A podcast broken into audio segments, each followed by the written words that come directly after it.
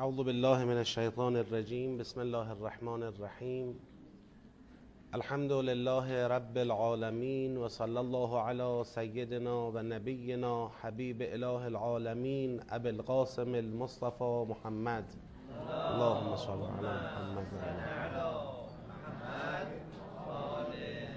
و علی آله الطیبین الطاهرین و لعنت الله علی اعدائهم اجمعین من الان الى قیام یوم الدین. عرض سلام و ادب و احترام خدمت برادران و خواهران گرامی. خدا رو شکر می‌کنیم که توفیق داریم در محضر با سعادت و نورانی قرآن کریم هستیم و از خدای بزرگ مسئلت می‌کنیم. همه ما را اهل تدبر در قرآن و تمسک به آموزه های نورانی این کتاب شریف قرار بدهد.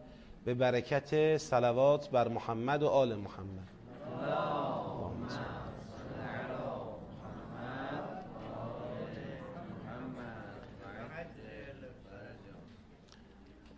در ابتدای جلسه یادی کنیم از شهدا اموات مؤمنین و مؤمنات. اموات این جمع به ویژه پدر بزرگوار سرکار خانم محمدی یکی از مربیان محترم حاضر در این جمع و اموات خودتون رو هم یاد بفرمایید با ذکر صلوات و فاتحه. آل بسم الله یک مقدمه ای رو برای بحث انتخاب کردم بهش اشاره می‌کنم با توجه به مبحثی که در سیاق اول سوره شورا داریم به این مقدمه یک اشاره ای می‌کنم و بعد بحثمون رو آغاز می‌کنیم. بعضی از بزرگواران حاضر در جلسه یادشون هست که چند وقتیه یک کلیپ هایی در فضای مجازی و غیره پخش میشه. از بعضی از خطبا بعضی از حالا روحانیون که به یه نحوی مفاهیم مربوط به قیامت مفاهیم مربوط به عذاب و امثال اینها رو زیر سوال می‌برن. و یه تبیینی می‌دیدید و می‌بینیم که از عذاب یا از جهنم و غیره یه توضیح و تبیینی ارائه می‌دادن که اولا خلاف آیات قرآن بود نه خلاف یک آیه دو آیه ده آیه صد آیه. یعنی خلاف کل قرآن. کل قرآن یه حرفی رو دارید می‌زند اون فرد دیگه حرف می‌زنه. همش رو بر خلاف ظاهر حمل می‌کنیم. از جهنم می‌خواستن یک در واقع به ذهن خودشون به خیال خودشون از جهنم یک مفهومی رو در ذهن مخاطب شکل بدن.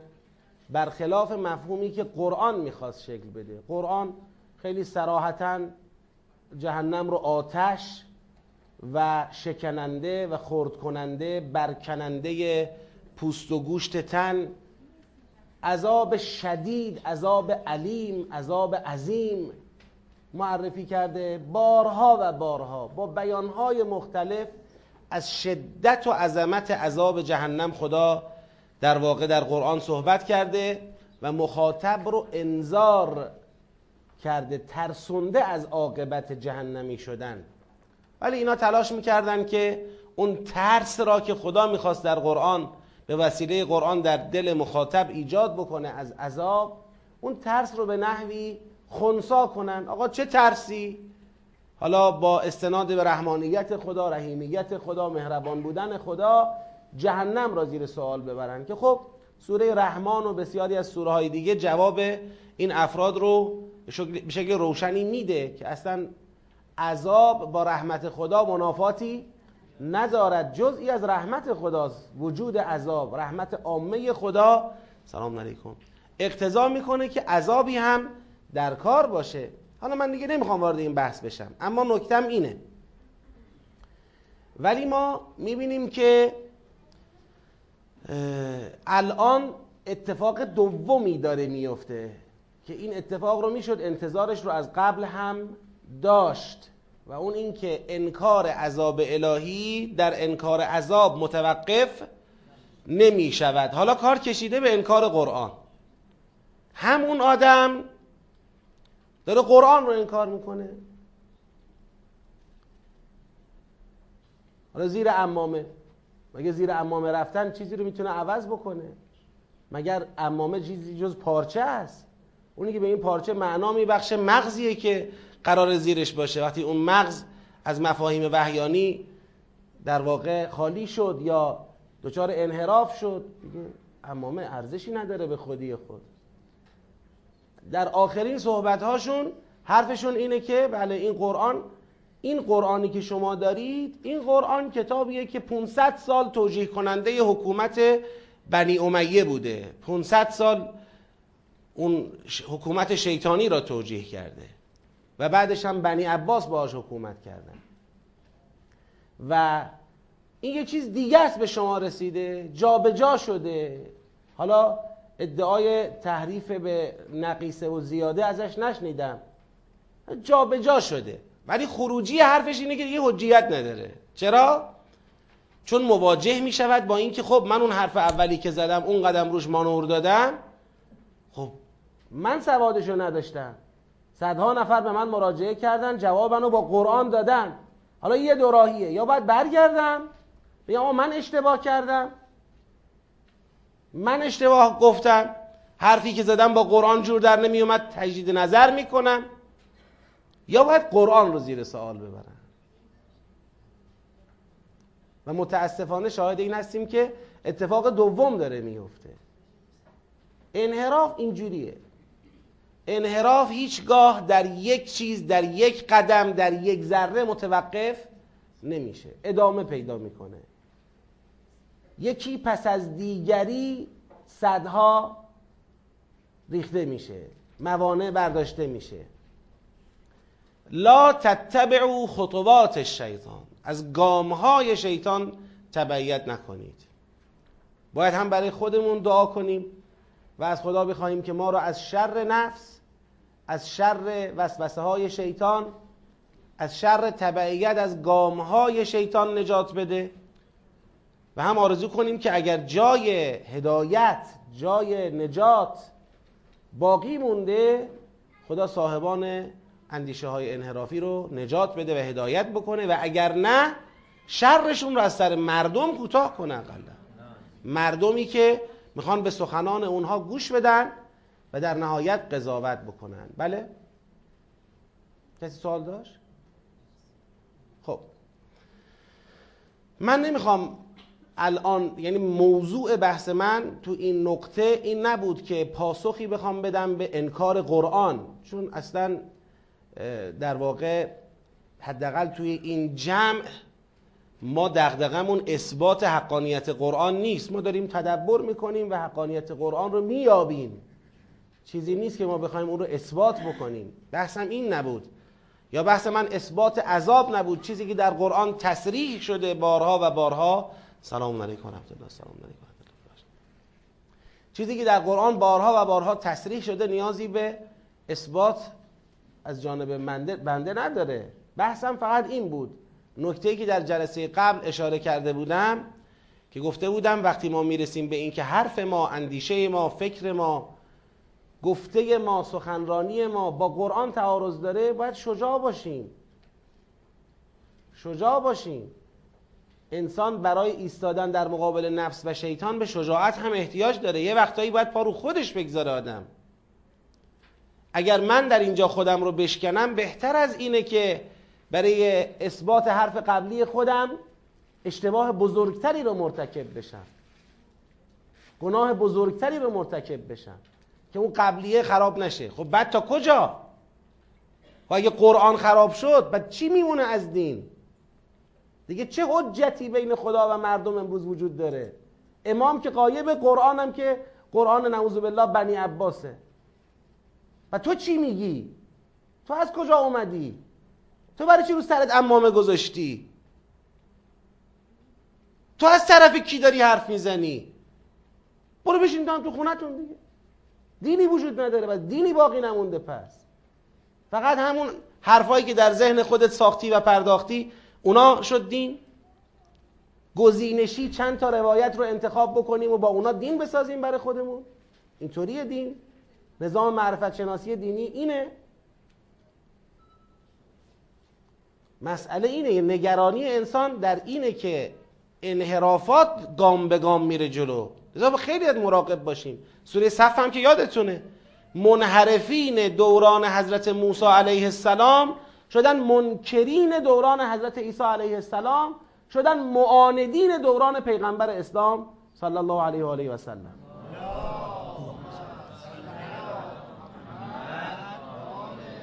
یعنی انحراف وای نمیسته در نقطه فسق. می‌کشه به نقطه انکار. بعدش هم می‌کشه به نقطه اناد. همینجوری فرقه درست میشه. همینجوری فرقه درست میشه. همینجوری گروه های افراطی گروه های عجیب و غریب فکری و رفتاری ساخته میشه.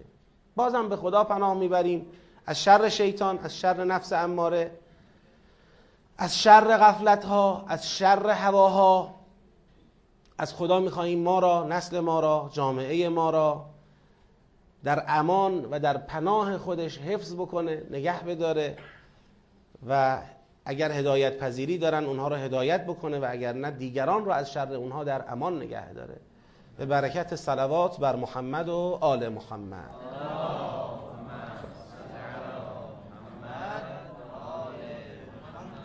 اما در سوره مبارکه شورا ما دو مرحله رو پیگیری کردیم تا اینجا در تدبر. یعنی فهم آیات رو با هم انجام دادیم به لطف الهی و سیاق بندی سوره رو هم تقریبا به پایان بردیم. دو تا سیاق پایانی رو هم من ذکر کرده بودم که گفته بودم حالا اگر سوالی ابهامی باشه جواب میدم که موکول می‌کنم به آینده. اگر رسیدیم به اون سیاق ها و دیدیم که اشکالی در دو تا سیاق آخری وجود داره؟ بله. چرا؟ نوشتم حتی روی تخته و گفتم دو تا سیاق آخر ایناست که بررسی بکنید. اگر اشکالی باقی موند اگر سوالی باقی موند من جواب میدم. حالا وارد که بشیم مشخصه که اون دو تا سیاق آخر چی هست. از آیه 47 تا 50 و از آیه 51 تا آخر سوره. این دو تا سیاق آخر بوده. خب الان مرحله سوم رو می‌خوایم شروع کنیم. مرحله سوم این است که ما هر سیاق رو باید جنبندی بکنیم. وقتی سیاق ها مشخص شدند الان امکان جنبندی وجود داره. در جنبندی هر سیاق اون نکته کلیدی مهارت کلیدی اینه که آیات این سیاق رو متدبر مکرر بخونه. با یک سوال خداوند در آیات یک تا پنج که سیاق اوله می‌خواد چی بگه؟ حرف اصلی خدا با من چیه؟ لب مطلب چیه؟ جهت مطلب چیه؟ این سوال تو ذهن متدبر باید باشه هی مکرر بخونه آیات یک تا پنج دو بار سه بار پنج بار ده بار پونزده بار بیست بار. ذهن او به طور طبیعی و خودکار شروع می‌کنه به جمع کردن مطلب. یعنی نکته اصلی رو پیدا می‌کنه. جهت مطلب را پیدا می‌کنه. هر سیاق مثل یه سوره کوچک میمونه. الان سوره کوچکی که مثلا سوره ناس باشه شما بخونید متوجه نمیشید مقصود سوره چیه؟ سوره دنبال چیه؟ چرا متوجه میشید؟ سوره دنبال اینه که به شما بگه از شر وسوسه به خدا پناه ببرید. نه متوجه میشید در آیت یک تا پنج سوره شورا هم یه سوره کوچیک انگار شما داری. اونقدر بخونید تا به جواب سوالتون برسید. هرچند برای این کار قواعدی هم وجود داره ضوابطی هم وجود داره. خب شماها چون در کنار یک کارشناس حرکت می‌کنید اون ضوابط و قواعد رو سعی می‌کنیم ما به طور کامل بهش توجه کنیم. یه مقدارش هم در جلسه منعکس بکنیم. اما می‌خوایم اون چه که در جلسه گفته میشه این نباشه. من میگم شما بپذیرید. من میگم شما ببینید. مطمئن بشید که هست. برای اینکه به اون قواعد یک اشاره کرده باشم به دو تا در واقع کار به دو تا اقدام می‌خوام شما رو توجه بدم. یک اقدام اینه. این سیاقو که می‌خواید بخونید می‌تونید یک بار توجه شما به این باشه که فضای سخن این سیاق چیه؟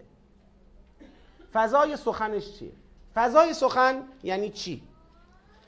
فضای سخن یعنی اون شرایطی اون وضعیتی اون سوالی اون ابهامی اون مسئله ای اون بحرانی اون وضعیتی که این سیاق می‌خواد ناظر به اون صحبت بکنه. در واقع سیبل هدف سیاق رو ما بشناسیم. کجا رو می‌خواد بزنه؟ با کی مشکل داره؟ با چی مشکل داره؟ چه سوالی را مد نظر قرار داده خدا در این سیاق حرف زده؟ چه مسئله ای را مد نظر قرار داده خدا در این سیاق صحبت کرده؟ اینو باید تشخیص بدیم. این یه زاویه نگاهه. یعنی من آیات یک تا پنج رو بخونم ببینم که در آیات یک تا پنج آیا آیا اشاره ای وجود دارد به این که برای من مشخص بکنه خدا می‌خواد این مشکل رو حل کنه؟ این سوال رو جواب بده یا اشاره ای وجود ندارد؟ در واقع ما یک بار اینجوری می‌خونیم. بار دوم دنبال راه حلشیم. حالا با توجه به اینکه مشکل معلوم شد سوال معلوم شد مسئله معلوم شد حالا راه حل این سیاق برای این مشکل چیه؟ درمان این سیاق برای این درد چیه؟ نکته هایی که این سیاق به اونها اشاره کرده تا این مشکل را این سوال را برطرف کنه پاسخ بده چیه؟ در حقیقت بار دوم دنبال درمانیم دنبال جوابیم دنبال کاری هستیم که سیاق می‌خواد انجام بده. یکیش میشه فضای سخن دیگریش میشه جهت هدایتی. بین فضای سخن و جهت هدایتی یعنی بین وضعیت موجود فضای سخن. و وضعیت مطلوب جهت هدایتی چند تا گام وجود داره چند تا قدم وجود داره که این سیاق اونا رو طی کرده. در خصوص فضای سخن اصراری نداریم به این که حتما یه سیاقی باید از تو آیاتش یه فضای سخن به دست بیاد. بعضی وقتا یه سیاق حرفی می‌زند که فضای سخنش تو خود سیاق بگید نیست. توی سیاق دیگه ای معلوم میشه که چرا خدا در آیات یک تا پنج این حرف رو مثلا زد. اصرار نداریم. ما می‌خونیم آیات رو ببینیم. نکته های فضای سخنیش کجاست؟ فضای سخن رو از دو چیز ما به دست میاریم. یه وقت از اخبار به دست میاریم. یعنی در خود سیاق متن سیاق اخباری وجود دارد خبرهایی وجود دارد که اون خبرها یه گوشه ای از فضای سخن رو نشون میده به ما. یه وقت از انشاءها به دست میاریم. انشاءها. حالا می‌تونید بگید اخبار انشاء. اخبار یعنی خبر دادن انشاء یعنی ایجاد کردن. حالا ایجاد کردن چی؟ یه وقت ایجاد کردن سوال. ایجاد کردن سوال خبر دادن نیست. اما از سوال هم یه وقتایی میشه به فضای سخن رسید. میگیم این سوال توی فضایی بجا هست. یه وقتی این سوال منطقیه که یه همچین مشکلی بگید باشه. یه همچین ابهامی باشه و الا این سوال جا نداره. یه وقت از دستور خدا دستور داده. نهی کرده. مثلا در یه جای خدا فرموده که اجتناب کنید از سوء زن ما میگیم وقتی خدا میگه اجتناب کنید از سوء زن یعنی این مشکل رو دیده در مخاطب. و الا هیچ سوء زنی وجود نداشته. کسی انگیزه سوء زن نداشته خدا میگه اجتناب کنید. از چیزی که کسی به اون انگیزه ای ندارد چه اجتناب کنید؟ پس یه وقت فضای سخن رو از اخبار می‌فهمیم خبر دادن. یه وقت فضای سخن رو از انشا می‌فهمیم. انشا میشه سوال انشا میشه امر. می‌شود نهی. می‌شود تأکید. اینا انشاءاتند. از انشاءها می‌فهمیم. خب؟ حالا خیلی ذهنتون رو درگیر این بخش نمی کنم ما حالا می‌خوایم آیات یک تا پنج رو بخونیم ببینیم اصلا نکته فضای سخنی داره. اعوذ بالله من الشیطان الرجیم. بسم الله الرحمن الرحیم. حامیم عین سین قاف. كذلك یوحی الیک و الی الذین من قبلك الله العزیز الحکیم. این گونه وحی می کند به سوی تو و به سوی کسانی که قبل از تو هستند یا بودند کی الله عزیز حکیم. له ما فی السماوات و ما فی الارض و هو العلی العظیم. هرچه در آسمان ها و زمین است مال اوست و او علی عظیم است. چگونه وحی می کند تکاد السماوات و یتفطرن من فوقهن. کم مونده آسمان ها از فرازشون شکافته شوند به خاطر عظمت وحی. و الملائکت یسبحون به حمد ربهم. در حالتی وحی دارد تنزل پیدا می کند که ملائکه به حمد پروردگار تسبیح می کنند و یستغفرون لمن فی الارض. و برای اهل زمین نسبت به وحیی که دارد نازل می شود طلب مغفرت می کنند خدای اهل زمین را یاری کن که بتوانند حق وحی را ادا کنند. الا ان الله هو الغفور الرحیم. خدا هم دعای ملائکه را بگید استجابت می کند چرا؟ چون خدا غفور رحیم است. یعنی خدا یاری اون مقدار که ممکن است اهل زمین را یاری کند. تا حق وحی را ادا کنند یاری می کند مگر دیگه خودشون نخوان این یاری را دریافت بکنن؟ اون دیگه مسئله دیگریه. ببین تا آیه پنج خوندیم. به نظر شما نکته خاصی که در این آیات فضای سخن را نشون بده هست؟ چی؟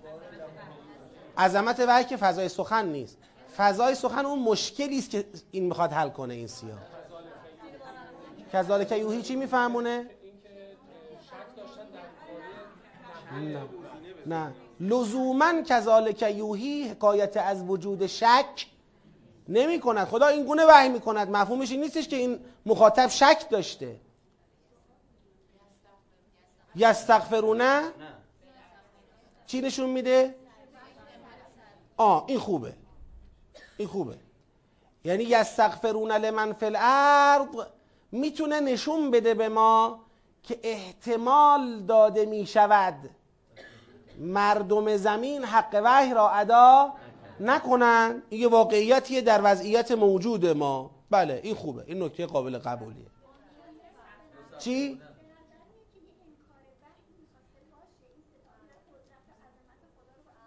حالا حالا انکارم می‌تونه یکی از زیرشاخه های همون احتمالی باشه که از یستغفرون لمن فی الارض استفاده کردیم.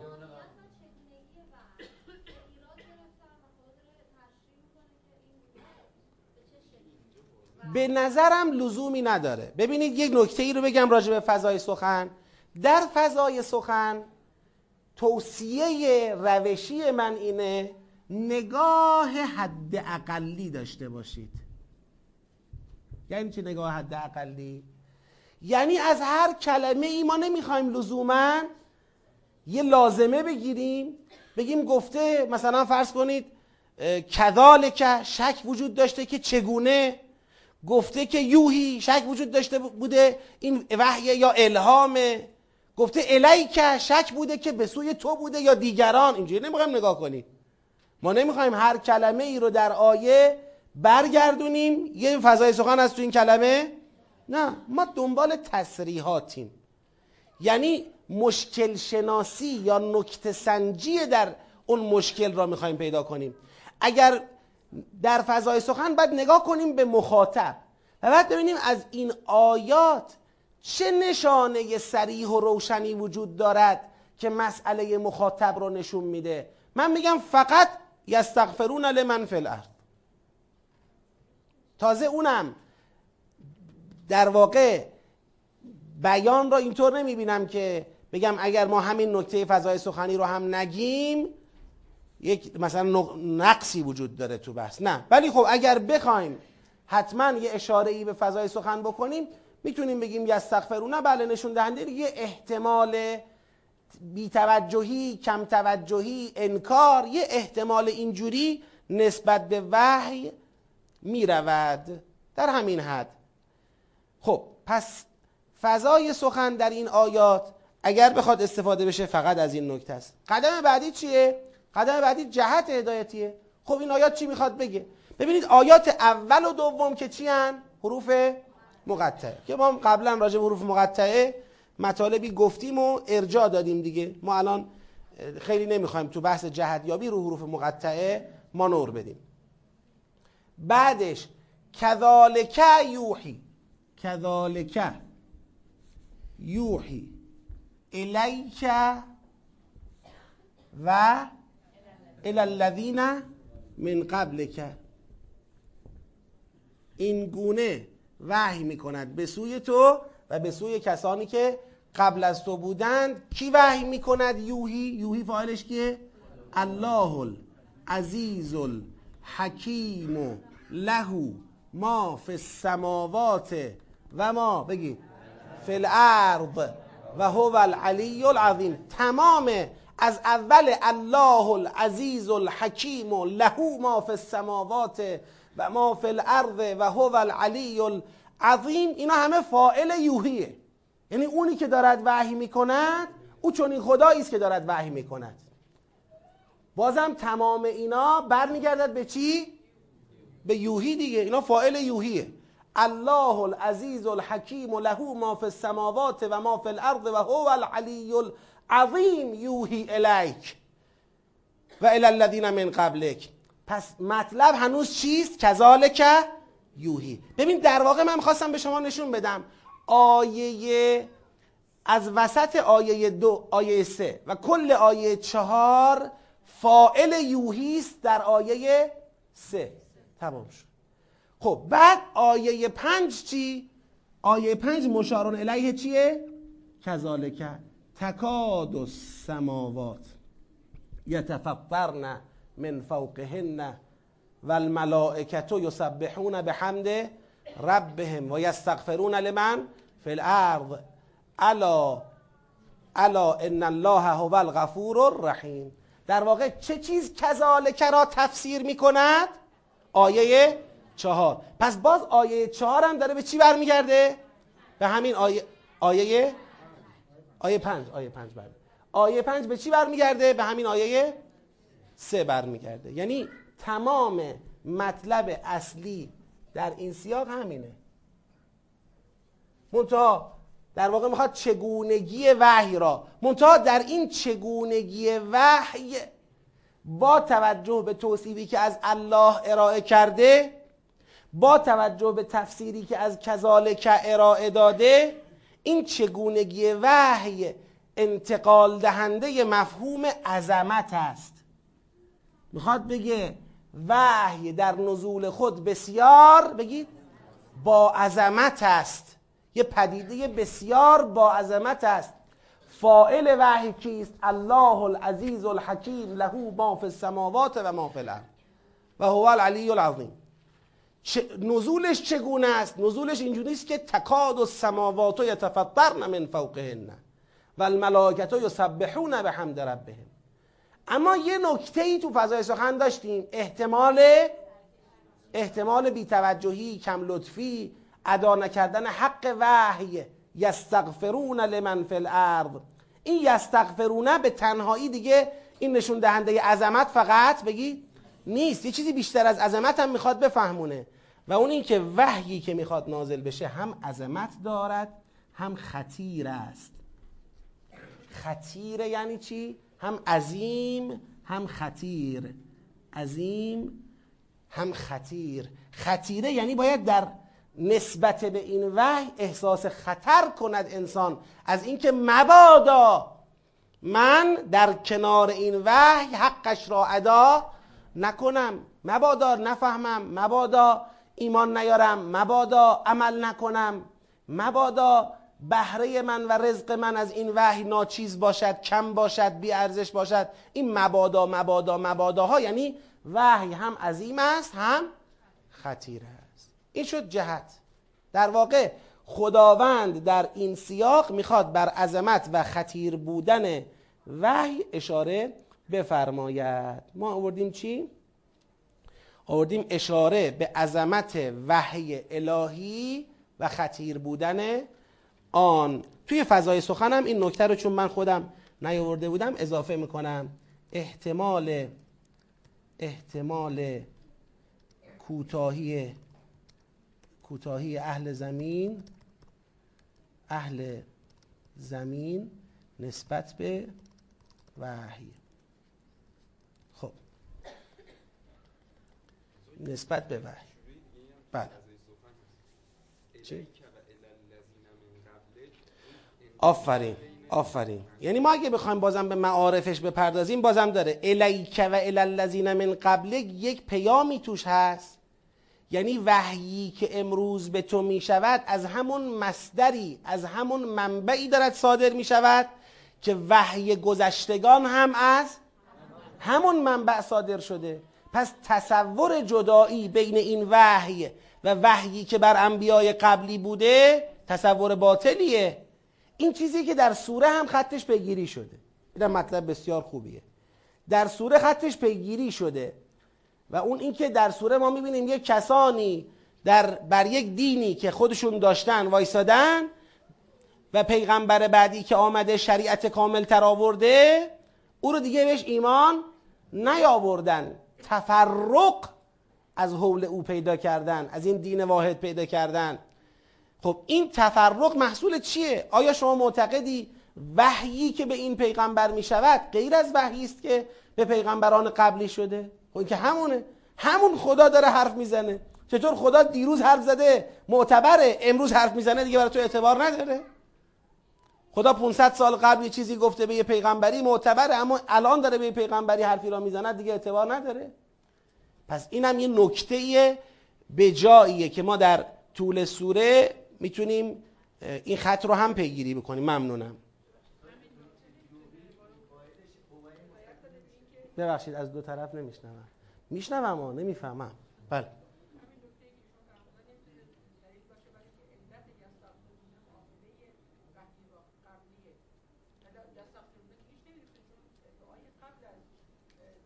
نه.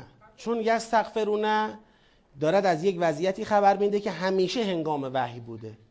کذالک یوهی هر وقت خدا وحی می‌کرده در اون حین وحی سلام علیکم در اون حین وحی آسمان ها گویا از فرازشون در حال شکافته شدن بودن ملائکه در حال استغفار بودن و در حال تسبیح بودن. این همیشه بوده.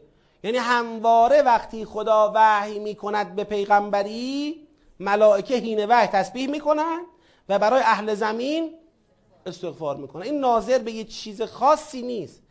این همون حس اشفاق و دلسوزی ملائکه نسبت به اهل زمینه.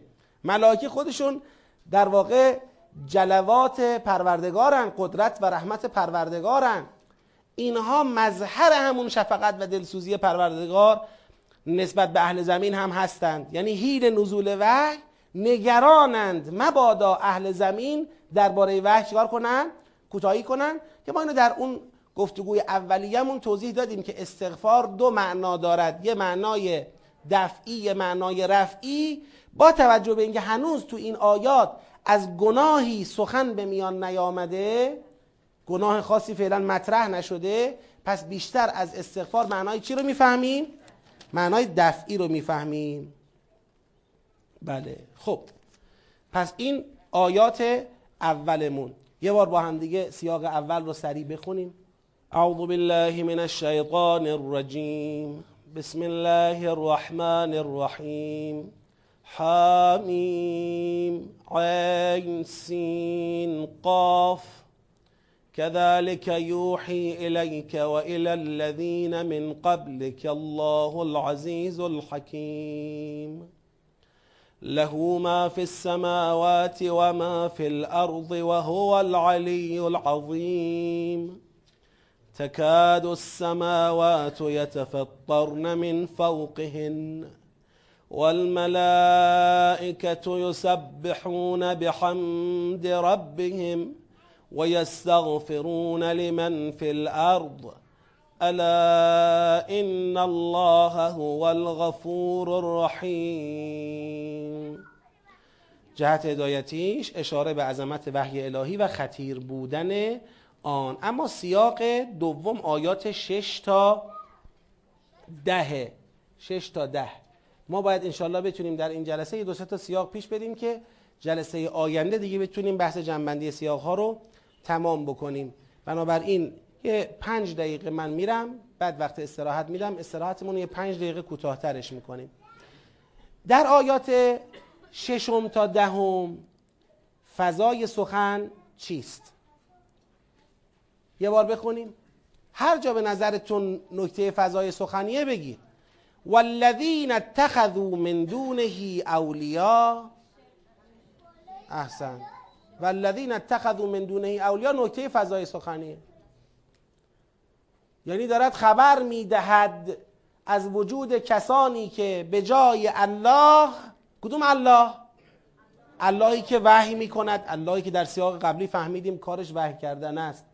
به جای الله اولیاء دیگری اتخاذ می‌کنند.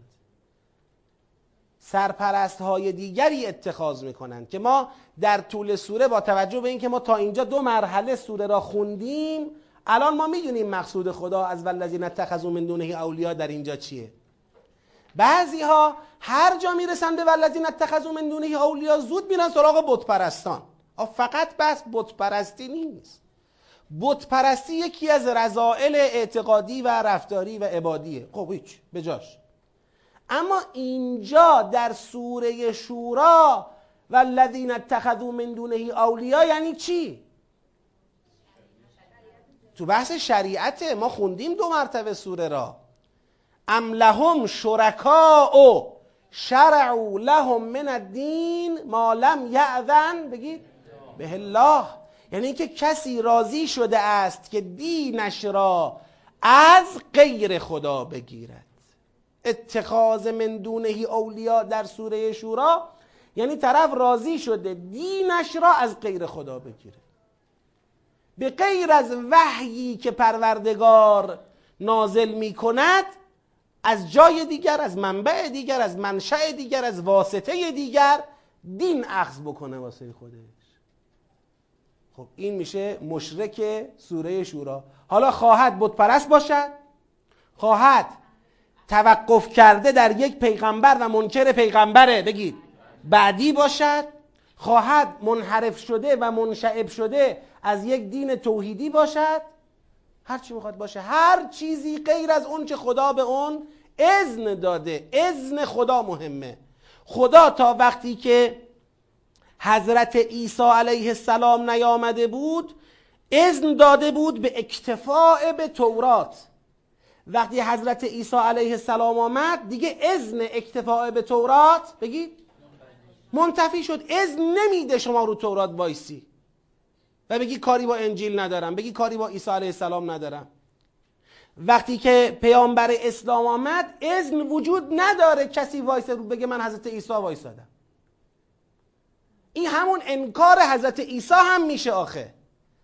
حضرت عیسی مگه نگفته که پیغمبر بعدی را بهش ایمان بیار؟ اذن نداری. پس هر نقطه ای برای استقرار یک انسان در مفهوم دین. هر نقطه ای که از جانب خدا اذنی براش وجود نداره این اتخاذ غیر خدا به عنوان سرپرسته از کی گرفتی؟ کی بهت گفته؟ اون به چه حقی می‌تونسته تو را در این نقطه وایسونه؟ چرا به او اعتماد کردی؟ این شد اتخاذ غیر خدا این شرکای پنداری فلانی گفته فلانی چه حقی داشته که از خودش به تو مفاهیم غیبی رو منتقل بکنه اون بحثی که اول جلسه گفتم. آقا شما از کی داری به ما میگی جهنم اینیه که تو میگی؟ از کجا میگی؟ از کجا میگی قرآن اینیه که تو میگی؟ تو پیغمبری؟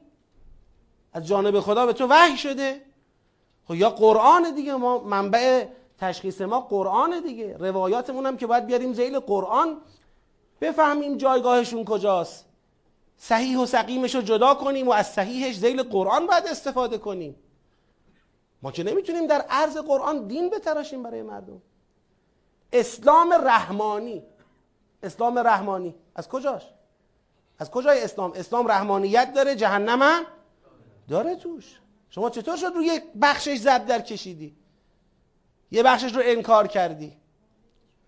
شفاعت. شفاعت رو بگیرم اما قانون جزا را نقض کنم. نمیشه که شفاعت رو بگیری قانون جزا را نقض کنی. هم شفاعت در جای خودش قانون جزا در جای خودش. اگر قرار شد شفاعت قانون جزا را نقض کند باطل دروغه. قانون جزا نقض پذیر نیست. خداوند تصریح داره در قرآن. شفاعت زیل قانون جزا تعریف پیدا می‌کنه. پس تو هر جایی اگر کسی خواست انحرافی ایجاد بکنه و اگر ما بدون حجت دنبالش را افتادیم به خاطر خوش آمدنمون. لا تتبع بگید اهواهم یه کسی یه چیزی از هوای نفسش میگه منم همینجور دنبالش را بیفتم منم خوشم میاد. منم اینجوری بیشت این این دین خوشگلتره. مگه خوشگلیه؟ حجت لازم داره. حجتت چیست؟ حجت عقلی حجت قرآنی حجت روایی معتبر. حجتت کجاست؟ پس مسئله این است که در این نکته ای که میگه والذین اتخذوا من دونه اولیا کسانی که به جای الله اللهی که وحی می‌کند و تنها او وحی می‌کند و سزاوار وحی کردن است. و او حق دارد برای بقیه دین تعریف کند. کسانی که به جای او اولیای انتخاب می‌کنند خب پس این یه نکته در فضای سخن. اتخاذ غیر خدا به عنوان سرپرست تو مفهوم چی؟ در مقوله دین. الله حفیظ علیهم و ما انت علیهم به وکیل اینم یه نکته فضای سخنی داره. ما انت علیهم به وکیل این نشون میده که پیغمبر گرامی اسلام علاوه بر اینکه مبلغ بود و ابلاغ می‌کرد یک دلنگرانی هم نسبت به مخاطبان دارد که چرا پس قبول نمی‌کنن ناراحت و نگران است از اینکه چرا مخاطب حرف حق او را نمیپذیرد. پس اینم یه نکته در فضای سخنه. درست تشخیص دادید. و ما انت علیهم به وکیل ببینید ما انت علیهم به وکیل نفیه. اما از این نفی یک چیزی فهمیده میشه. سوال اینه ما انت علیهم به وکیل در چه فضایی بجاست؟ در فضایی که پیغمبر نگرانه. ولی پیغمبر هیچ نگرانی نداشته. فقط ابلاغ می‌کرده. با خیال راحت می‌رفته خونهشون. می‌گفته به جهنم. می‌خوان قبول کنن می‌خوان قبول. نکنن. اگه اینجوری بود بعد خدا میگه تو که وکیل نیستی. این میشه بیجا. گفتن این سخن به کسی که دغدغه و نگرانی ندارد به جا بگید. اما به کسی این سخن را می‌شود گفت که این دغدغه و نگرانی هم داره. مخاطب من چرا نمیپذیرد؟ چرا قبول نمی کند چرا ایمان نمی آورد خدا میگه الله حفیظ علیهم و ما انت علیهم به وکیل و كذلك اوحینا الیک قرآنا عربیا لتنذر ام القرى. چی می‌فهمیم چی می‌فهمیم از تنذر؟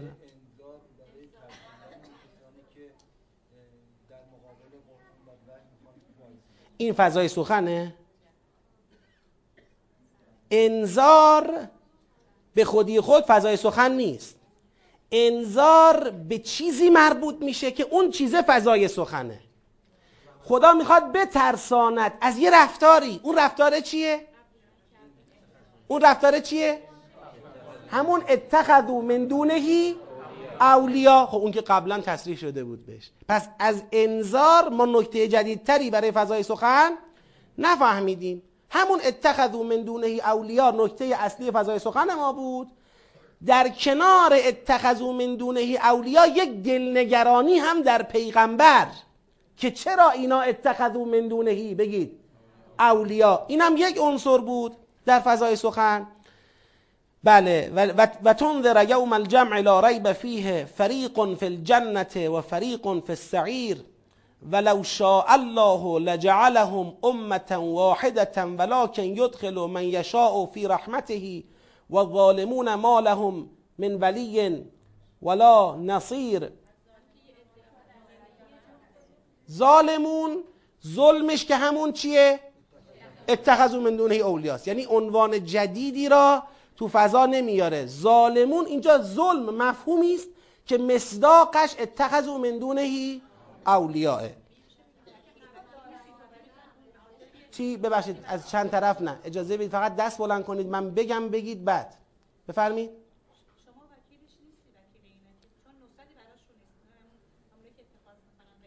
خب. خب نکته فضای سخنیش چیه؟ این نکته فضای سخنی نیست. فضای سخن یعنی مشکل او چیست؟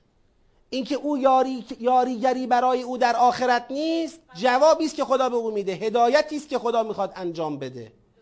مشکل او چیست؟ مشکل او تا اینجا من اینو فهمیدم. مشکل او شرک در دین اتخاذ غیر خدا به عنوان سرپرسته و از یک طرف پس مخاطب اتخاذ غیر خدا به عنوان سرپرست کرده این یک. پیغمبرم نگرانه که او چرا این کارو کرده؟ این دو. ما داریم فضا را می‌خوایم الان دنبال فعلا هدایت جنبندی هدایت سیاق نیستیم. دو تا زاویه نگاه می‌خوایم بدیم. چی بود مطلب شما؟ امتا واحده. ولی چرا من به امتا واحده وای نستادم روش؟ چون جلوتر سریحتر از اونو داریم. و مختلفتم فیه من شی. پس تو فضای سخن یک بحث اینه که بله این غیر خدا را به عنوان ولی اتخاذ کرده. بحث دوم اینه که پیغمبر نسبت به این وضعیت نگران و ناراحته. بحث سوم اینه که این اتخاذ غیر خدا به عنوان سرپرست یه اثر اجتماعی ایجاد کرده. اون چیه؟ اختلاف درست کرده. اختلاف درست کرده. اینم یه جنبه یه بحثه. که آخه شما فقط مسئله این نیست که تو میگی آقا من وایسادم در دین خودم یا من این دین رو قبول دارم. آخه امت واحده رو داری به هم می‌زنی. اختلاف داری درست می‌کنی. پس یک جنبه در نگرانی پیغمبر این است که تفرقه و اختلاف در دین داره ایجاد میشه و این به هیچ عنوان به مسلحت بشر نیست. خب چرا باید این اختلاف وجود داشته باشه؟ پس اینم یک عنصر سومی در فضای سخنه که این از دقیقا از همین تعبیره. و مختلفتم فیه من شی فحکمه الی الله ذالکم الله ربی علیه توکلت و علیه اونیم. پس بله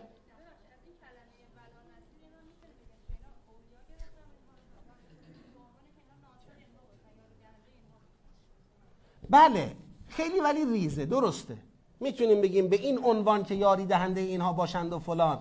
ولی ببینید معمولا یه سری چیزا هست. من نکته اینجوری می‌خوام بگم. تو همون بحث نگاه حد اقلی خب؟ نگاه حد اقلی یه سری مطالب هست که خود مخاطب نسبت به اون خیلی خداگاه بگید نیست.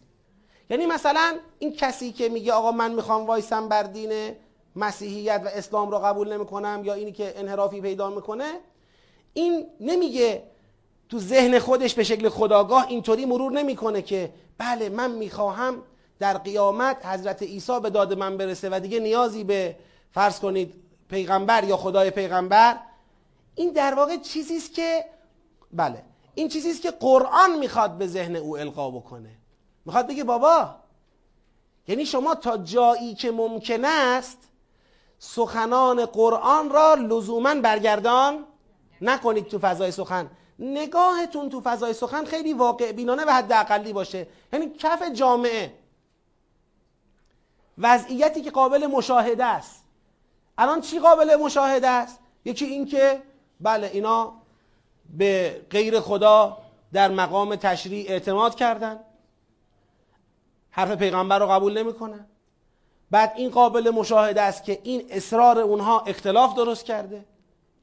این قابل مشاهده است که پیغمبر گرامی اسلام نسبت به این وضعیت نگران و ناراحته چرا آخه این اختلاف؟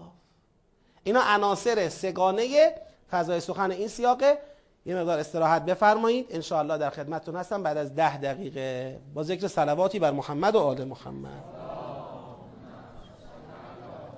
فضای سخن سوره یا سیاق. به شعن نزول تاریخ نقلهایی که اطراف آیات به ما رسیده اعتماد می‌کنیم یا نه. ما میگیم ببینید در مواجهه با قرآن دو لایه وجود داره. یه لایه تدبر یک لایه تفسیر که از تدبر عمیقتره. در تدبر منبع معتبر خود قرآنه. چون اگر فهم قرآن را به هر چیزی غیر از قرآن منوط بکنید اون چیز غیر قرآن اعتبار قرآن را بگید ندارد که. مثلا اعتبار این روایت شهر نزولی از کجا به دست میاد؟ باید خود قرآن این اعتبار رو به او بده. اعتبار نقل تاریخی از کجا به دست میاد؟ باید خود قرآن این اعتبار رو به او بده باید تایید کنه او را. پس معلومه قبل از اینکه ما برسیم به منابعی غیر از قرآن باید یه درکی از خود قرآن داشته باشیم. بعد این درک می شود پایه و اساس که امکان بهرهمندی از منابع دیگر را برای ما چه می کند؟ فراهم می کند یعنی حالا که ما فهمیدیم این آیه یا این سیاق اینو می‌خواد بگه حالا می‌تونیم قضاوت کنیم. این شعن نزولی که راجبش مطرح شده این روایتی که زیلش آمده آیا با این آیات جور در میاد یا جور در نمیاد؟ جور در اومد بگیریم. جور در نیومد نمی‌گیریم. اگر جور در آمد میشه منابعی که تو چی به کار ما میاد؟ تو تفسیر. یعنی ما در مقام تفسیر می‌تونیم از منابع دیگر با توجه به میزان قرآن. یعنی یه میزان دستمون داریم منابع دیگر را می‌تونیم با این میزان تطبیق بدیم. آنچه با این میزان جور در میاد و اخذ می‌کنیم. پس اون میره تو لایه تفسیر. استفاده از منابع دیگر تو لایه تفسیر. در لایه تدبرم ممنوع نیست. ولی ما میگیم معمولا اینطوریه که شعن نزول هایی که نقل شدن زیل آیات معمولا از نظر سندی مسئله دارن از نظر دلالی بیشتر تو فضای تاریخند یعنی ذهنها رو می‌بره به سمت چی؟ تاریخ. یعنی انگار می‌خوایم یه چیزی رو قرآن رو می‌خوایم برای تاریخ بفهمیم. یه مقدار ذهنها رو تاریخی می‌کنه. فلانی آمد فلان جا این حرف رو زد این شد. بعد هرچی هم بعدش به طرف میگیم که بابا این یه مستاقی بوده ها. می‌بینید الان صدها سال گذشته ولی بیشتر هنوز ماها تو فضای تاریخ قرآن می‌خونیم می‌فهمیم. این به خاطر غلبه نگاه شعن نزولیه. لذا ما میگیم اون چه که برای فهم این سیاق لازمه اون نکته هایی که ما باید بدونیم تا خوب بفهمیم این سیاق چه می‌خواد بگه اونا تو خود سیاق هست. اونا تو خود سوره هست. همین الان شما خوندید این آیات را؟ دیدید که بله یک اتخاذ اولیایی وجود دارد. من دون الله کسانی اومدن کسان دیگری را من دون الله به عنوان ولی و سرپرست اتخاذ کردن. خب شهر نزول دیگه. دو شهر نزولیه که تو خود قرآن هست. یه اختلافی وجود دارد. خب اینم تو خود قرآن هست. پیغمبر دلنگران است. اینم تو خود قرآن هست. این عناصر در کنار هم ذهن شما را کاملا می‌بره تو فضایی که این آیات می‌خواد ناظر به این فضا صحبت بکنه. و بهتر می‌فهمید آیات چی می‌خوان بگن. خب. اما ما نکات فضای سخنیش رو تشخیص دادیم. حالا می‌خوایم با این آیات یه سیری داشته باشیم. آیات 6 تا 10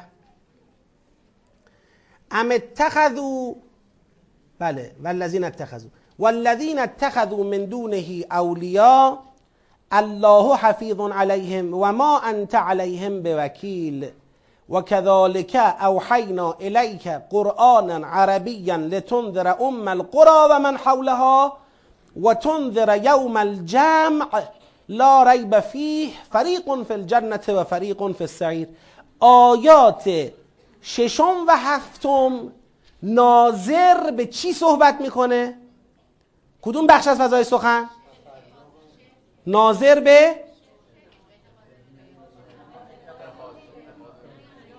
الله حفیظ علیهم. ببینید موضوع بله موضوع اینه که والذین اتخذوا من دونه اولیا این موضوع بحثه. اما درباره این بحث به چه چیز پرداخت خدا؟ به ترسیم جایگاه پیغمبر پرداخت. گو پیغمبرم. این کسانی که غیر خدا را به عنوان ولی و سرپرست انتخاب کردند نگهبان اونا کیه؟ خداست. و تو بر اونها یا برای اونها وکیل نیستی. و بعد خدا خب اگه تو من وکیل نیستم چه کارم؟ میگه ما آمدیم قرآن را به تو وحی کردیم تا چه کاره باشی؟ منظر باشی انذار بدهی. جایگاه توی پیغمبر جایگاه منظر است. نه جایگاه بگید وکیل. تو منظر هستی نه وکیل. تو انظار بده اینها را به اینکه بدانند که در قیامت ادهی بهشتی خواهند بود و ادهی جهنمی. و اگر اینها قرار باشه غیر خدا را به عنوان ولی در نظر بگیرن منتظر بهشتی شدن نباشن. تو اینو بگو. احساس نکن که بر عهده توست وکیل یعنی این. بر عهده توست که هر طور شده اونها را چکار کنی؟ بهشتی کنی مؤمن کنی متقاعد کنی موحد کنی. این بر عهده تو نیست.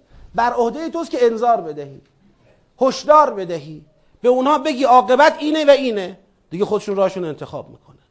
پس اگر توی پیغمبر این نکته را خوب باش مواجه شدی از جانب خدا این نکته را خوب گرفتی پس دیگه به جای دلنگرانی که در واقع اون استقرار تو را از بین ببرد اون اطمینان تو را به هم بزند اون تسلط تو را بر انجام وظیفه خودت به مخاطره بیندازد به جای اینها اون وظیفه اصلیت را که انذار است به احسن وجه چکار کن؟ انجام بده. ببینید یه نکته بذارید من تو پرانتز بگم. معمولا قرآن در اون جاهایی که خدا با پیغمبر طرف میشه می‌خواد به هر حال پیغمبرش را در جایگاه مناسب پیغمبری تثبیت بکنه اطمینان به او بده. در واقع جلوی ضعیف شدن او را بگیره جلوی اشتباه کردن او را بگیره جلوی بالاخره اینا. وقتی قرآن با پیغمبر مواجه میشه یک عده زود نگران مقوله و مفهوم اسمت میشن. برای همین راجع به جریان تدبر یکی از اتهامات که مطرح میشه این طرف اون طرف اینه که آقا تدبری ها قائل به اسمت پیغمبر نیستن. این یه دروغ بزرگه. یعنی یک قضاوت دروغ و البته بزرگه. چون ما به نظر خود بنده با توجه به اینکه من یک کسی هم که مطالعه کردم در حوزه کلام عرض می‌کنم ما با توجه به قرآن یکی از بهترین تبیین ها را برای اسمت داریم. ما تو آیاتی که خیلی ها در توجیه اسمت گیر کردن تو همین مفهوم استغفار تو همین مفهوم لیغفر لک الله ما تقدم من ذنبک و ما تأخر خیلی اومدن اونجا تلاش کردن اسمت را یه جوری حلش بکنن. ما میگیم خود آیه دلیل بر اسمت پیغمبره. ما بهترین تبیین رو الحمدلله تا حالا تبیین هایی که من شنیدم از قرآن ارائه کردیم در مقوله اسمت اما نگاه ما به اسمت این نیست که پیغمبر معصوم است یعنی نیازی به هدایت و راهنمایی خدا ندارد. یعنی چی؟ این مفهوم اسمت شما از اسمت اینو بلد شدید. اسمت یعنی پیغمبر بی نیاز بودن پیغمبر از خدا از هدایت های الهی از راهنمایی های پروردگار. آقا پیغمبر اگر معصوم است چون مطیع محض خداست. یعنی خدا راهو به اون نشون میده و هم قبول می‌کنه. میشه معصوم. اگر خدایی نکرده پیغمبری بخواهد راهنمایی خدا را در عمل کرده خود در نظر نگیرد از مقام نبوتش ممکن است عزل بشه تنزل پیدا بکنه. درباره حضرت یونس علیه السلام در قرآن کریم تصریح شده به این که حضرت یونس قبل از اذن خدا قومش را ترک کرد. خدا چجوری با حضرت یونس رفتار کرد؟ حضرت یونس در شکم ماهی قرار گرفت پرتش کردن تو دریا به قید قرعه و به اراده خدا. حضرت حضرت یوسف هم یه جور پرت شد در دریا در شکم ماهی و خدا میگه اونجا پیغمبر خدا گفت که لا اله الا انت سبحانک انی کنت من الظالمین. و بعد خداوند مغفرت کرد او را و بخشید او را و دوباره برگزید او را و نجاتش داد. و الا خدا میگه اگر نبود اینکه ما بپذیریم توبه او را لنبذ بالعراء و هو مذموم. پرت می‌شد یه گوشه ای خداوند در تعامل با پیغمبران خودش با اونها شوخی نداره. اون پیغمبر قرار باشه خطا بکند دیگه پیغمبر نمیماند اصلا. پس مفهوم اسمت جبر توش نیست. بله اسمت یک موهبت است. ولی این موهبت به کسی عطا شده که مطیع محض از روی اختیار. کاملا با اختیار اطاعت می کند چون با اختیار اطاعت می کند خداوندم حمایت ویژه ای از او می کند که او اشتباه نکنه گناه نکنه اشتباه و گناه او دیگران را به اشتباه و گناه نندازه. اگر او بخواد اشتباه و گناه بکنه عالما آمدن خدا حذفش می‌کنه. که الحمدلله هیچ پیغمبری این اتفاق براش نیافتاد. حضرت یونس علیه السلام این ترک اولا را حالا به قول کلامیون این خطا را در جایگاه نبوت خودش مرتکب شد. خداوند در فرایند در واقع مواجهه با حضرت یونس امکان توبه او را فراهم کرد و او توبه کرد. بعد بارها به پیغمبر میگه میگه لا تکن که صاحب الحوت. تو اونجوری نباشی یا؟ تو عجله نکنی یا؟ کم مونده بود اینجا متمایل بشی به سمت کفار. لقد کت ترکن الیهم شیئا قلیلا اذا لعذقناک ضعف الحیات و ضعف الممات. که اگر به سمت اونها متمایل شده بودی دو برابر عذاب دنیا و آخرت را به تو میچشاندیم. این حرفا این حرفا با پیغمبر نمایش بازی کردن خدا با پیغمبرش نیست. خداوند در عین اینکه پیغمبر را معصوم قرار داده. لیغفر لك الله ما تقدم من ذنبك و ما تأخر. و مسون قرار داده. و یتم نعمته علیک. یعنی اشتباه هم پیغمبر نمی کند و از او حمایت کرده. و یهدیک صراطا مستقیما. حمایت کرده برای هدایت به صراط مستقیم. و او را به طور کامل یاری می‌کنه. و ینصرک الله نصرا عزیزا. یعنی پیغمبر را معصوم مسون مهدی منصور. قرار داده در عین حال مواظبت می‌کند. میگه من وحی میفرستم و بعد از پیش رو و پشت سر ملائکه را ردیف می‌کنم مبادا یک کلمه کمتر یا بیشتر بشه. یک کلمه کمتر یا بیشتر بشه. سوره جن برید نگاه کنید. از پیش رو و پشت سرش ملائکه را ردیف می‌کنم نگهبانن نمی‌تونه ایشون اضافه کم بکنه. اینجوری وحی را خدا حراست می‌کنه اینجوری پیغمبر معصوم را حمایت می‌کنه. اسمت یعنی همین. اون اسمتی که در ذهن بعضیا شکل گرفته نه اختیار درش وجود داره نه اراده و اذن خدا وجود داره نه راهنمایی خدا نیاز هست در اونجا. اون اسمت یکی از شاخه های شرکه. اگر اسمت ایناست اون اسمت رو ما قبول نداریم. اون اسمتی که یک پیغمبر رو از خدا مستقل کند. بینیاز کند. دیگه حتی حتی لازم نباشه خدا یه نصیحت به پیغمبر بده. بابا پیغمبر برای ما پیغمبر است برای خدا عبد است دیگه. این همه اصرار قرآن بر اینکه مردم پیغمبران را و اولیاء خدا را از جایگاه عبودیت جابجا جا نکنن تو ذهن خودشون. برای چیه؟ برای پیغمبران قرار است هادی ما به سمت خدا باشند. هر امتی که درباره پیغمبرش دچار قلوب شد که خداوند در قرآن تصریح می‌کنه به مسیحی که لا تغلو فی دینکم در دینتون غلو نکنید. چرا اینجوری نگاه می‌کنید به مفهوم رسالت و نبوت؟ هر امتی که درباره پیغمبرانش و اولیاش دچار قلوب بشود سر از شرک در میاره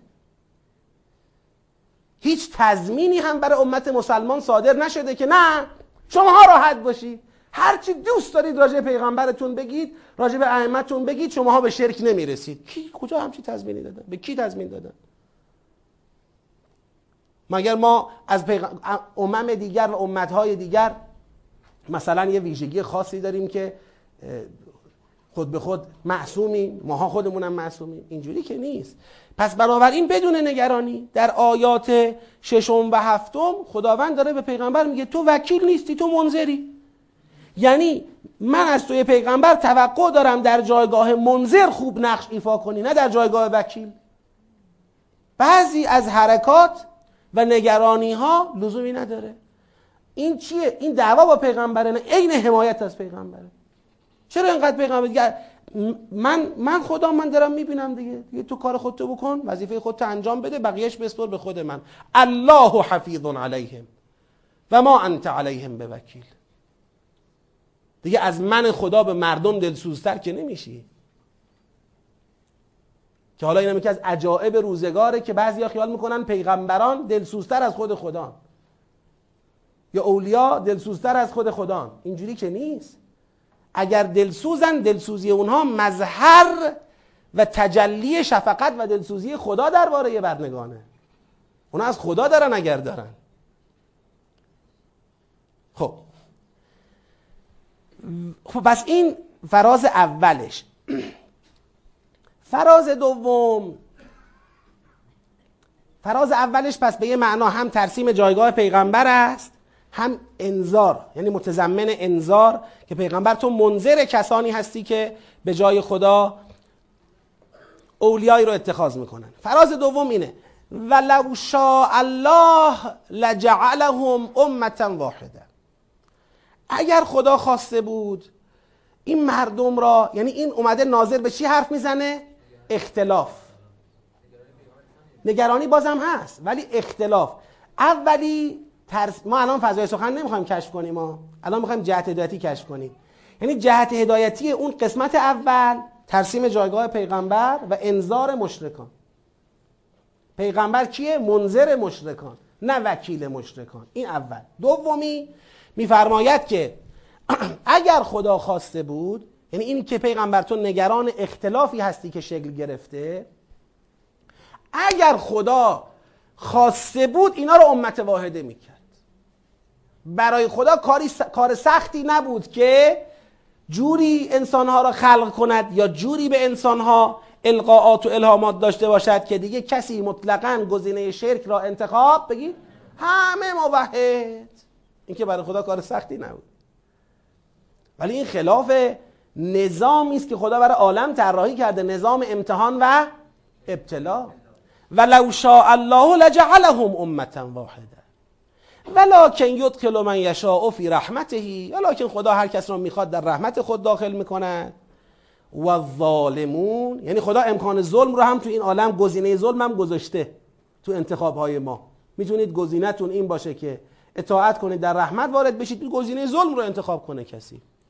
اما و ظالمون ما لهم من ولی ولا نصیر.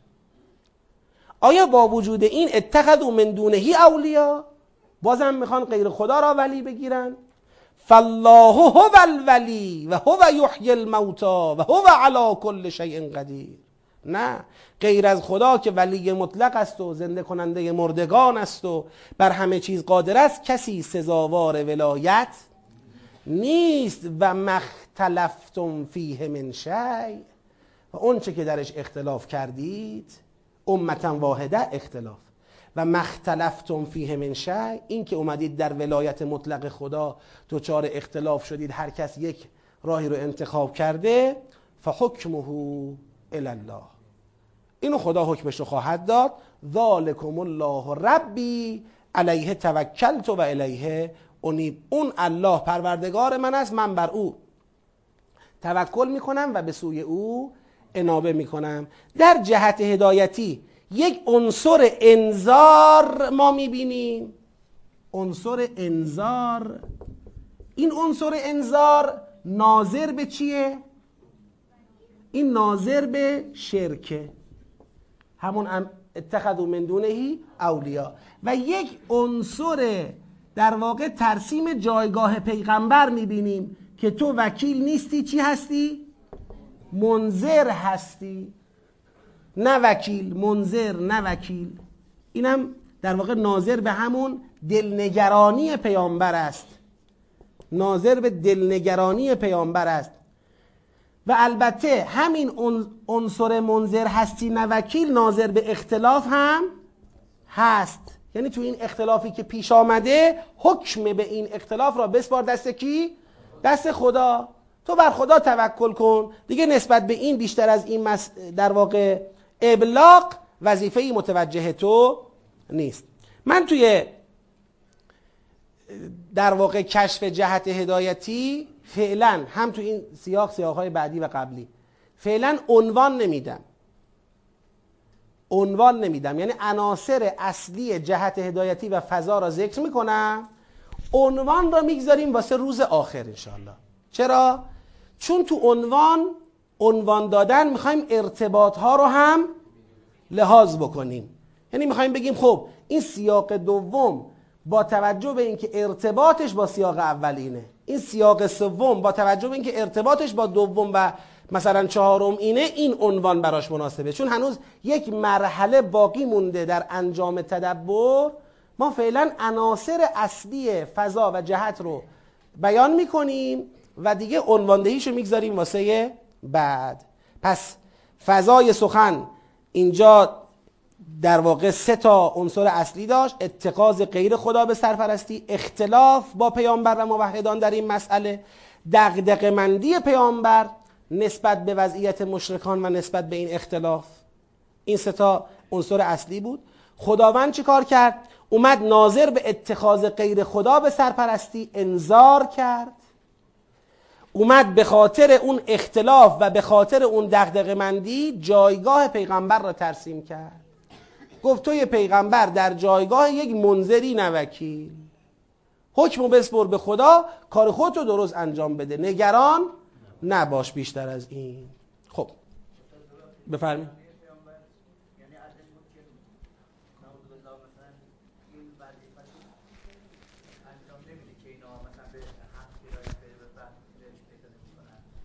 نه نه نه. ما تو این آیات بله در سوره اعلا همچین چیزی هست. اما در این آیات نگرانی نازل به این نیست که من کوتاهی دارم من وظیفه‌مو انجام هیچ نشانه ای ما نداریم. نگرانی از اینه که چرا نتیجه حاصل نمیشه؟ چرا نتیجه حاصل نمیشه؟ چرا این مردم حق را قبول نمی‌کنن؟ یک چیزی را متوجه باشیم. بزرگترین وجه مظلومیت پیغمبر و اولیاء معصوم. بزرگترین وجه مظلومیتشون این است که اینها چیزی را حقیقتی را با تمام وجود درک کردن حقیقت را وجدان کردن یافتن و بعد تمام تلاششون رو کردن که مردم را از این حقیقت بگید آگاه کنن این حقیقت را به مردم نشون بدن. موانع درک این حقیقت را از ذهن و دل مردم پاک بکنن تا مردم هم اون حقیقت را ببینن و به تناسب اون زندگی کنن. ولی از جانب مردم کمترین جواب مثبت را دریافت کردن. خاطر گرایشی که مردم از خودشون به دنیا و لذات دنیا نشون دادن به منافع مادی نشون دادن جواب کمترین جواب ممکن را دریافت کردن. این بزرگترین وجه مظلومیت انبیا و اولیاست. یعنی این جاهایی که قرآن به پیغمبر گرامی میفرماید ما انت علیهم به وکیل اصلا فازش این نیست که نعوذ بالله این کارا به تو نیومده. نعوذ بالله فضولی نکن. اصلا این حرفا نیست. اینا یه جور روزه است. اگه کسی بخواد به کنهش برسه یه جور روزه است. تاها ما انزلنا علیک القرآن لتشقا. خیلی خودتو داری اذیت می‌کنی. پیغمبر عزیزم خیلی خودتو داری ناراحت می‌کنی. یعنی تو این فاز با پیغمبر خدا حرف می‌زنه. نه اینکه پیغمبر تو چرا بی... دخالت می‌کنی؟ دخالتی نبود. دخالت او این بود که جوش می‌زد. بیشتر میدوید. شب و روزش به هم قاطی شده بود. اشک میریخ التماس می‌کرد بیاید راه خدا را. لذا ببینید قرآن همینطور که در این موارد اومده لعلک باخع نفسک. کم مونده خودتو بکشی دیگه. چرا انقدر خودتو اذیت می‌کنی آخه؟ قرآن در کنار این یه جاهایی هم اومده. مثلا فشار اونقدر زیاد شده رو پیغمبر که پیغمبر رفته یه کنجی نشسته اومده گفته یا ایها المدثر قوم بلند شو فانذر انذار کن. و ربک فکبر. خدا را بزرگ بشمار و ثیابک لباس تو آلوده کردن. فطهر پاکش کن. و لا تمنن تس و رجز فحجر دلت گرفته ولش کن. خدایا خیلی بهشون گفتم ولا تمنن تستکثر. خیلی گفتی هنوز باید بگی. چرا؟ مگه چی شده؟ فاذا نقر فی الناقور. اون وقتی که در این شیپور دمیده شود فذالک یومئذ یوم فذالک یوم اسیر علی الکافرین غیر یسیر. روز سختی در پیشه آسون نیست. بلندشو نجات بده. بلندشو انذار کن. یعنی یه وقتایی پیغمبر را از نشستن در اثر فشارها باز داشته گفته یا علی پاشو. یه وقتایی پیغمبر را از بیش از اندازه دل سوزوندن و نگران شدن که دیگه به خودش داره آسیب می‌زنه باز داشته بابا دیگه اینقدر خودتو ناراحت نکن. اون مسیر وحی را مسیر ابلاغ را خدا به این شکل مدیریت کرده. و برای پیغمبر آسون نیست. شما الان به فرزندت چقدر محبت داری؟ به فرزندت. محبت یک پیغمبر به امتش به مردمش به مراتب از محبتی که پدر و مادر به فرزندشون دارن بالاتر. به مراتب بالاتره برای اونا اینقدر سخته که وقتی می‌بینن یکی از امت یه راه دیگر رو رفت. امت را ایال خود می‌بینن. فرزندان خود خانواده خود می‌بینن. انا و علیون ابوا هذه الامه. ما پدران این امتیم. خودشونو لذا این دلنگرانی برای اونها طبیعی بوده و خداوندم همواره اون وضعیت مستقیم اون سرات مستقیم را تضمین کرده. یعنی نگذاشته بیش از حد اینها بخوان به خودشون فشار وارد کنن خودشون رو ناراحت کنن از انجام وظایف اصلیشون بگید. باز بمانن نگذاشته کوتاهی کنن بنشینن کم بیارن عقب برن. همواره این مسیر رو تضمین کرده. بفهم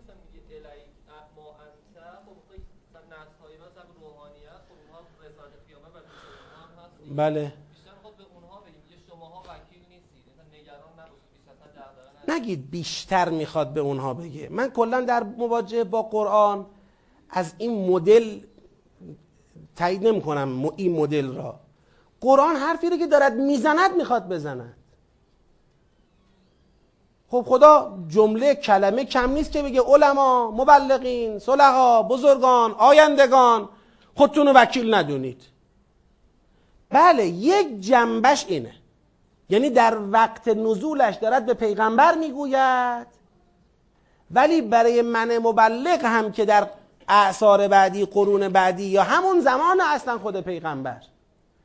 می‌خوام بیام پامو جای پای ایشون بگذارم مبلغ باشم منظر باشم.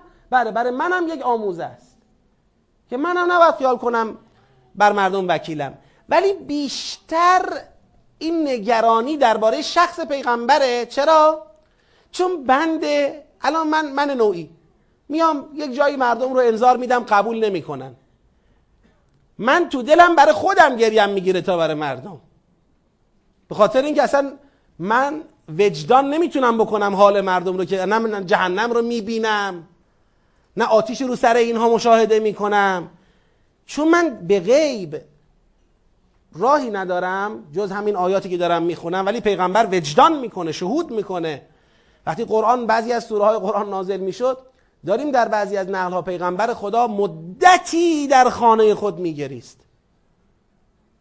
خب یه پرده ای برای او کنار می‌رفت. ما یه الفاظی رو داریم می‌خونیم یه مفهومی هم برامون داره پیغمبر با غیبش متصله. خب؟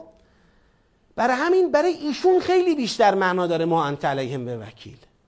خاطر اینکه ایشون جوری برای نجات مردم حریص بود و ولع داشت و تلاش می‌کرد و دل میسوزوند که هیچ وقت کسی به گرد پای اون حضرت تو این مقوله نمی‌رسه. نمی‌تونه برسه چون نمی‌بینه. آنچه را که ایشون می‌دید. ما یه چیزی یه درکی در حد ناقص و ناچیز خودمون داریم مثلا. آیندگان رو عرض می‌کنم ما نه فقط من همه. همه غیر معصومی. خب بخونیم آیاتو. اعوذ بالله من الشیطان الرجیم. همه بخونن. بسم الله الرحمن الرحیم. والذين اتخذوا من دونه أولياء الله حفيظ عليهم وما أنت عليهم بوكيل وكذلك أوحينا إليك قرآنا عربيا لتنذر أم القرى ومن حولها وتنذر يوم الجمع لا ريب فيه. فريق في الجنة و فریق فی السعیر ترسیم جایگاه پیغمبر. تو منذری انذارشون بده. وکیلم نیستی. بیشتر از این خودتو ناراحت نکن. اما این اختلاف چه کنیم؟ ولو شاء الله لجعلهم أمة واحدة ولكن يدخل من يشاء في رحمته والظالمون ما لهم من ولي ولا نصير. أم اتخذوا من دونه أولياء؟ فالله هو الولي وهو يحيي الموتى. وهو على كل شيء قدير وما اختلفتم فيه من شيء فحكمه الى الله. ذلكم الله ربی علیه توکلت و الیه انیب. خوب دقت کنید. این یه نکته الان به ذهنم رسید. بگم. در واقع آیه 9 آیه 8 و آیه 10 به هم متصلن. یعنی در واقع اینطوریه اصل مطلب. ولو شاء الله لجعلهم امه واحده ولكن يدخل من يشاء في رحمته و ظالمون ما لهم من ولی ولا نصیر. و مختلفتم فیه من شی. فحکمه الله به این دوتا کاملا متصلن این ام تخذو که در آیه نه آمده مثل اینکه تو پرانتز اومده. چرا آمده؟ برای اینکه از همین فرصت اشاره به مقوله اختلاف هم خدا به نفع هدایت مشرکان چه کند؟ استفاده کند. یعنی خدا می‌خواد بگه درسته من دارم این اختلاف را موکولش می‌کنم به. بگید. آخرت و قیامت حکمش اونجا صادر بشود. ولی صد حیف که شماها به غیر از الله ولی دیگری برگزینید که در اون آخرت به دردتون نخورد. درسته ما می‌خوایم به پیغمبرمون بگیم که تو وکیل نیستی حکمش رو بسپر به خدا.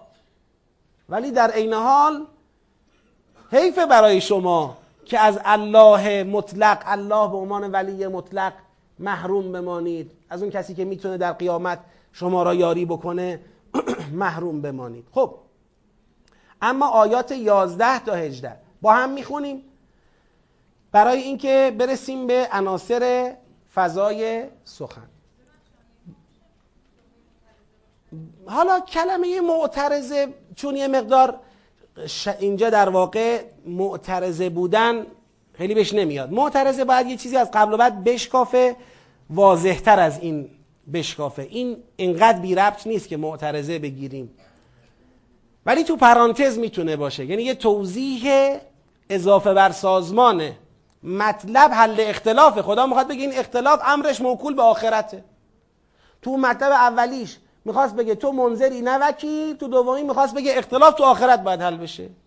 اما در عین حال تو پرانتز اینو آورد. که شما بالاخره بدانید ولی مطلق الله تو قیامت غیر از اون کاری از دستشون بر نمیاد. اما 11 تا 18 فاطر السماوات والارض دو تا کار کرده. یک جعل لکم من انفسکم ازواجا و من الانعام ازواجا یذرعکم فیه لیس کمثله شیء و هو السمیع البصیر له مقالید السماوات والارض یبسط الرزق لمن یشاء و یقدر انه بكل شیء علیم. یعنی او نظام عالم را زوجی قرار داده که تداوم نسل وجود داشته باشه و خودش کلیددار مخ... خزائن عالم است و به حسب اراده خودش رزق را بست میده و تنگ می‌کنه. یعنی ربی که مالک رزق در این عالمه تداوم نسل و در واقع تضمین رزق برای مخلوقات اوست او شرع لکم من الدین ما بسا به نوحا. او آمد برای شما یه دینی را پای گذاری کرد در عهد نوح علیه السلام. که خب اینا رو دیگه ما توضیحات شد دادیم لازم نیست خیلی تکرار بکنیم. والذی اوحینا الیک و ما وصینا به ابراهیم و موسی و حرف این بوده ان اقیم الدین لا تتفرقوا فیه. خدایی که خدایی که رب عالم است و رازق عالم است یک دین را در دوران نوح علیه السلام پایه گذاری کرده در طول تمام در طول تاریخ به همه انبیای اولوالعزم فرمان داده اون دین را اقامه کنید. هر پیغمبر اولوالعزمی آمده باید همون دین را اقامه می کرده و در واقع تعالیم هر پیغمبر اولوالعزم تثبیت و تکامل تعالیم پیغمبر قبلیه. نفیش نیست یا مثلا در ارزش نیست یا منشعب نشدن پیغمبران همه همین کار راه اومدن.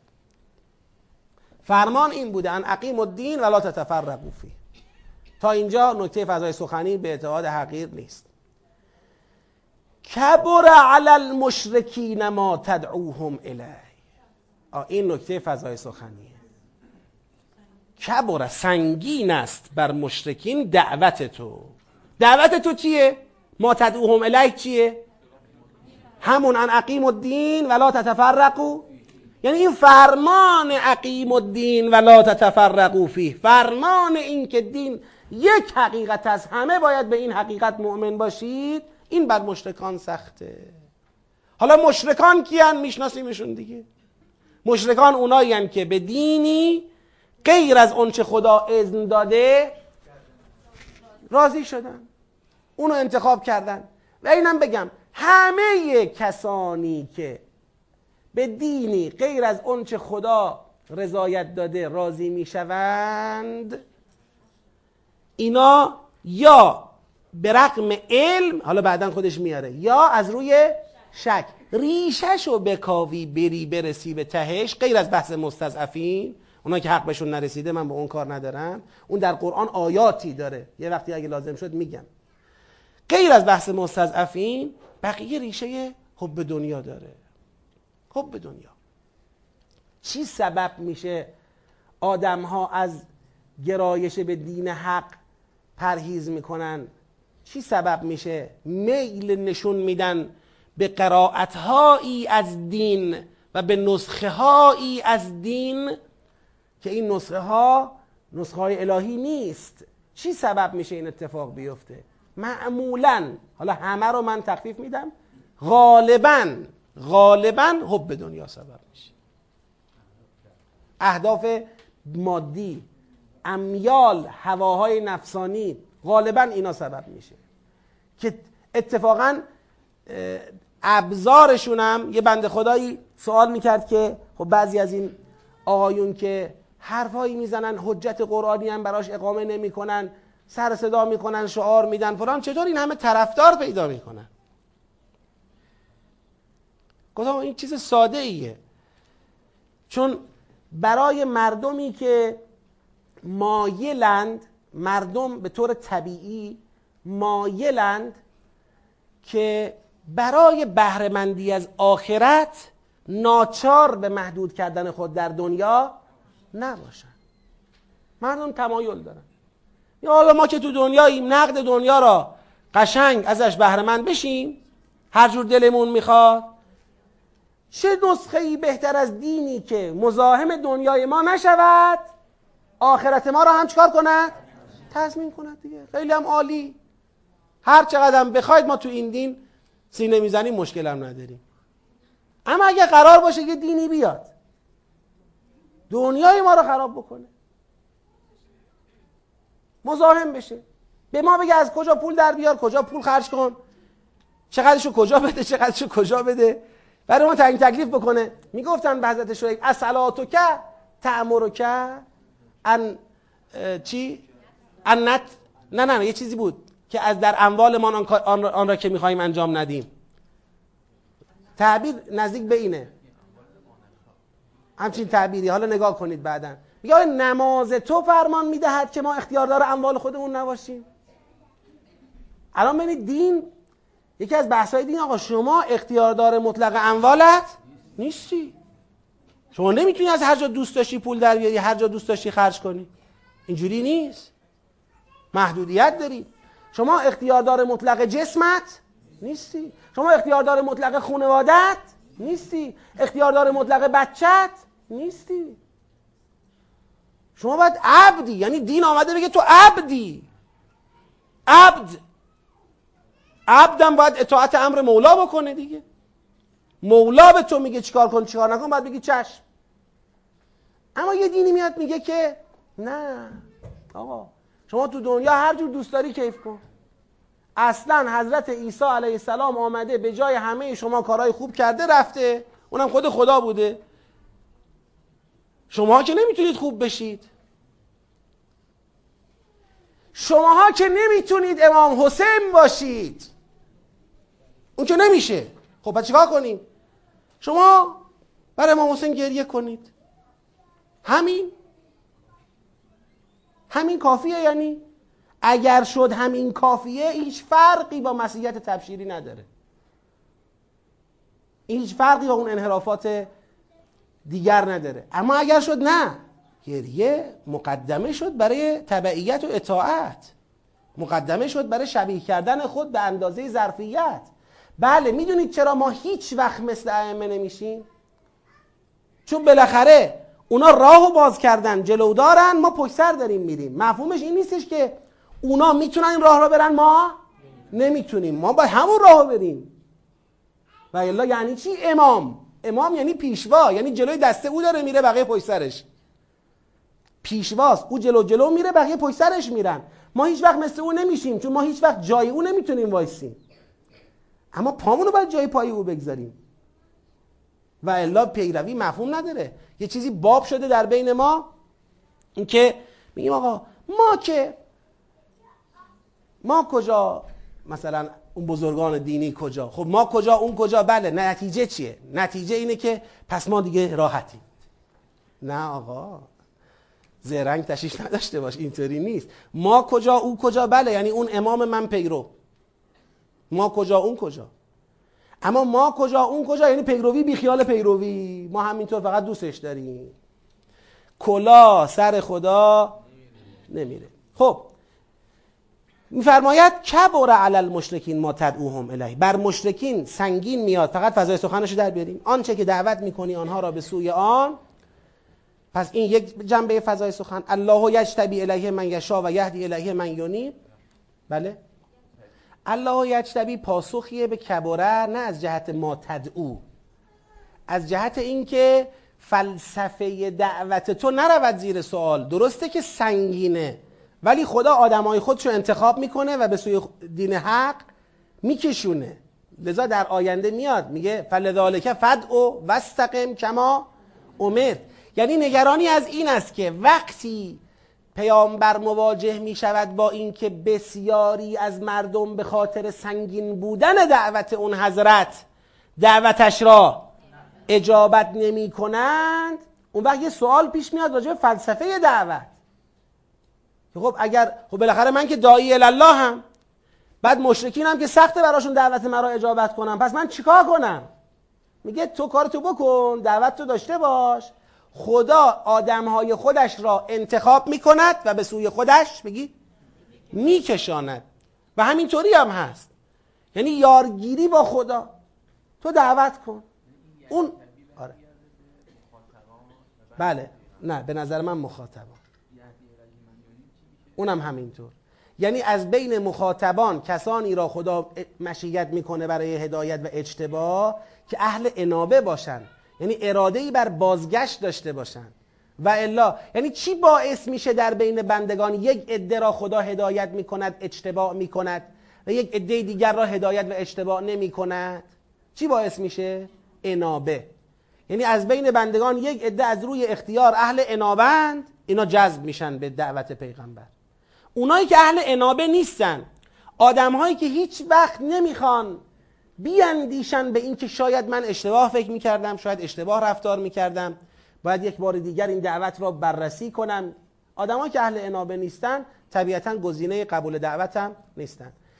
پس کبر علی المشرکین ما تدعوهم الیه. این نکته اول. نکته دوم. و ما تفرقوا الا من بعد ما جاءهم العلم بگیر. بغیم بینهم. پس اینم نکته دوم فضای سخنی. یعنی به رغم علم به رغم علم و از روی بقیه در طول تاریخ چی اتفاق افتاده؟ تفرق اتفاق افتاده. یعنی از دعوت پیامبران الهی به اقامه دین واحد و به عدم تفرق پیروی نکردن تفرق اتفاق افتاده. و بعد نکته بعدی فضای سخن قرمز کردیم. و ان الذين اورثوا الكتاب من بعدهم لفی شک منه مریب کسانی که در طول تاریخ بعدا وارث کتاب شدن اینا هم در شک قرار گرفتن. پس یک گروه بقیان از روی علم یک گروه هم از روی شک.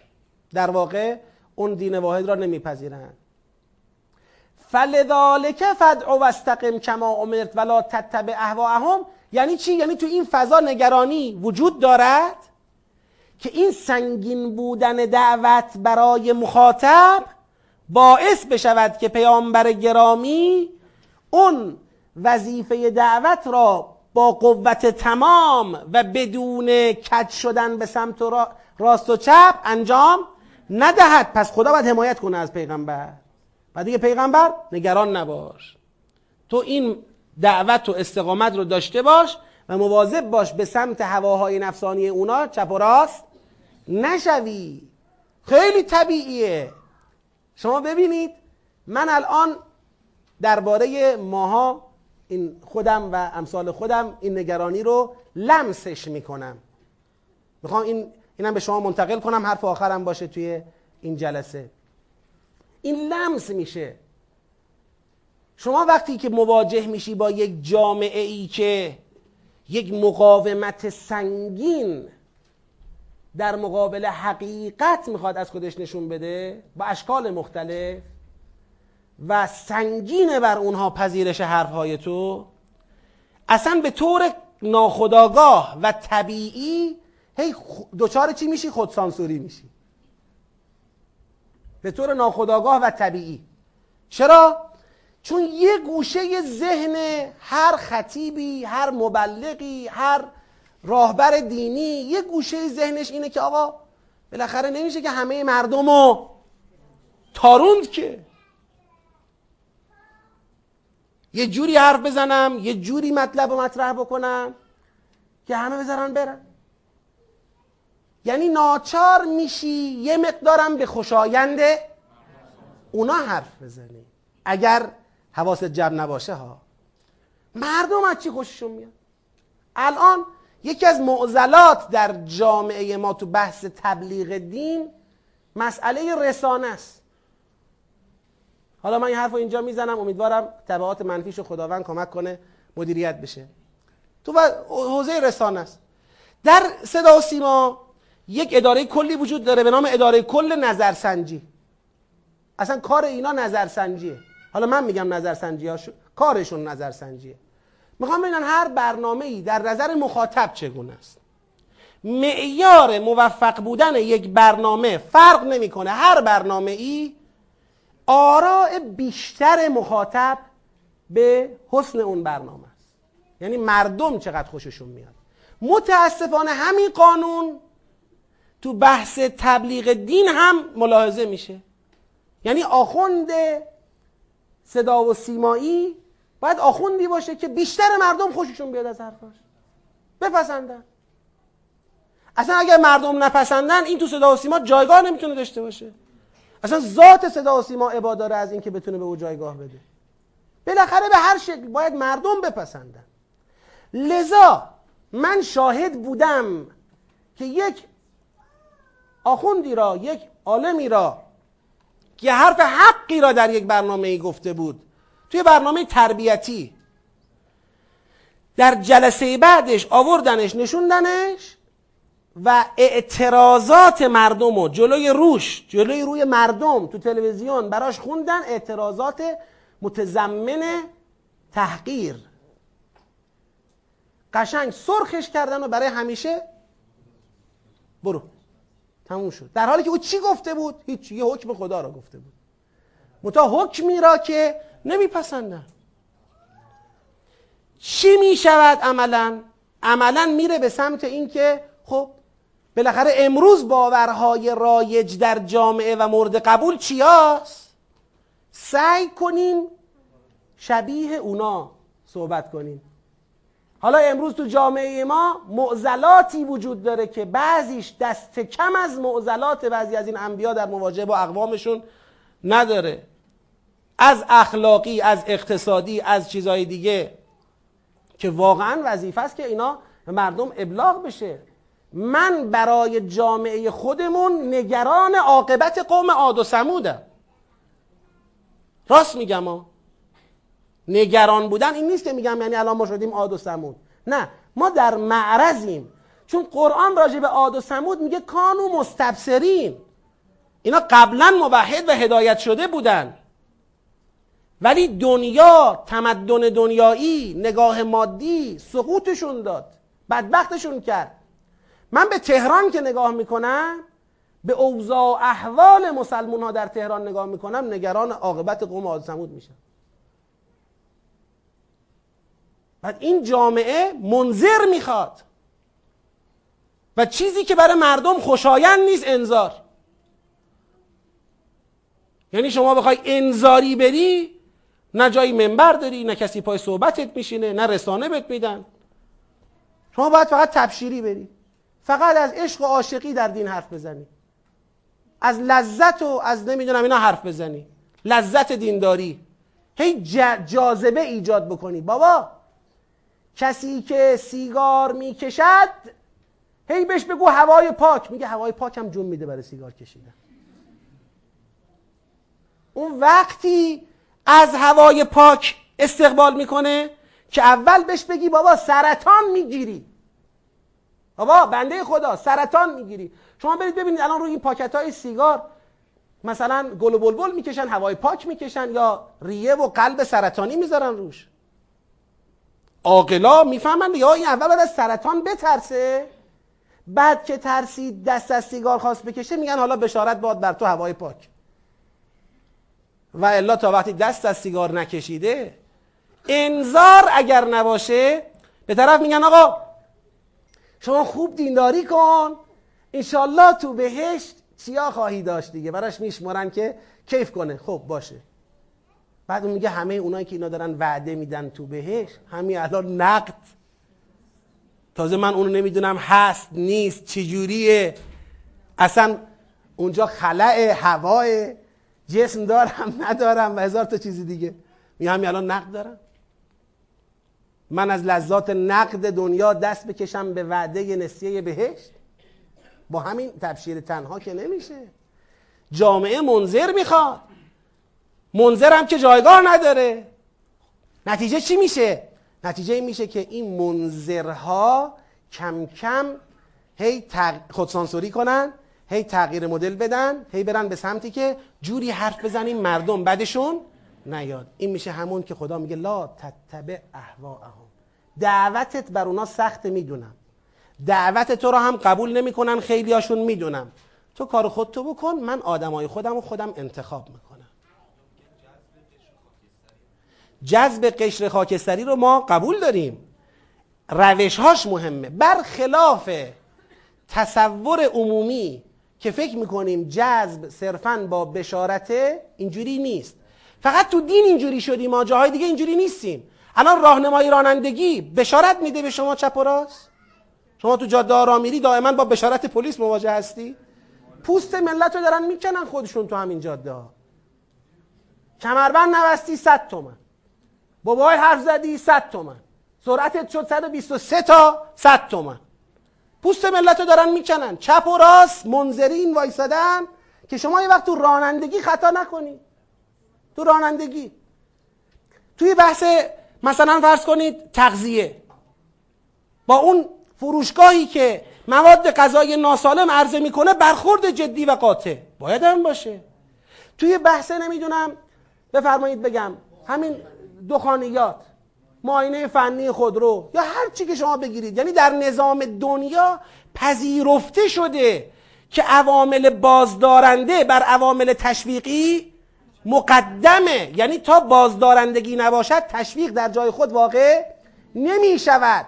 اگر مثلا بگن آقا پلیس جایزه می‌دهد مثلا نفری پنجاه هزار تومن به کسانی که زیر 120 را برن. مثلا. خب خیلی ها میگن که آقا من حاضرم 50 تومنم بذارم روش ولی به سرعت برسم به مقصدم. ماشین مدل بالای 400 500 میلیونی هم نشسته توش. گازش می‌گیره 180 تا جاده رو می‌بره میره جلو. منتظر 50 تومن 100 تومن کسی نیست که. اما با انذار بازدارندگی جامعه را تنظیم می‌کنن بعد عامل تشویقی هم میاد روش سوار میشه. قرآن میگه لتنذره بعد میگه تو بشره قرآن میگه که کسانی که انذار تو را قبول می‌کنن و بشرهم انما تنذر من اتبع الذکر و خشی الرحمن بالغیب ف بشر برو بشارت بده. حالا عرضم این بود. می‌خواستم بگم ولا تتبع اهواهم هم یه نکته در فضای سخنه. یعنی نگرانی از این که سنگین بودن قبول دعوت پیغمبر سبب بشود. پیغمبر بخواد مثلا شبیه یه مقدار یه مختصر یه لپه یه نخود یه ذره شبیه تمایلات مردم بخواد حرف بزنه. بگه مثلا درسته البته که دین حق اسلام است اما خب اینطور هم نیست که مسیحیت چی نباشه که؟ تخره مسیحیت هم چیزی داره. حالا البته انشالله بعدا مسلمون خواهید شد ولی خب بالاخره مثلا اینجوری. کوتاه بیاد دیگه که یه مقدار در مقابلش گاردها کمتر بشه گاردها بشکنه. آخرین نکته والذین یهاجون فی الله والذین یهاجون فی الله من بعد ما استجیب له که نشون میده تو این فضا یک عده‌ای می‌خوان غلبه هم بکنن نه فقط قبول نمی‌کنن بلکه می‌خوان برتری طلبی در مقابل پیغمبر داشته باشن. و اون عده‌ای هستن که نگرانی از آخرت هم ندارن. من سرفصلوار فقط میشمرم بقیهش رو انشالله باز در جلسه آینده کامل می‌کنم. فضای سخن. سنگین آمدن دعوت پیامبر به دین واحد برای مشرکان. این یک عنصر. تفرق مشرکان از دین واحد به رغم علم در طول تاریخ و یا امروز از روی شک. این دوتا احتمال تأثیر این فضای سنگین بر عزم و استقامت پیامبر. احتمال کی داره میده؟ بگید.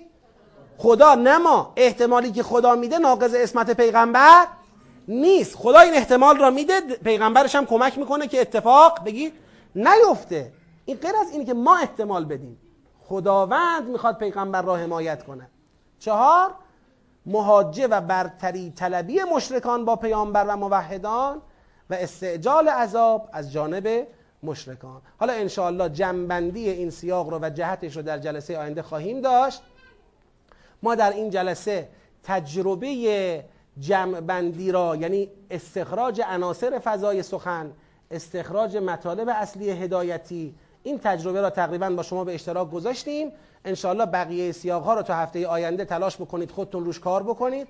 قرائت روزانه سوره هم فراموش نشود.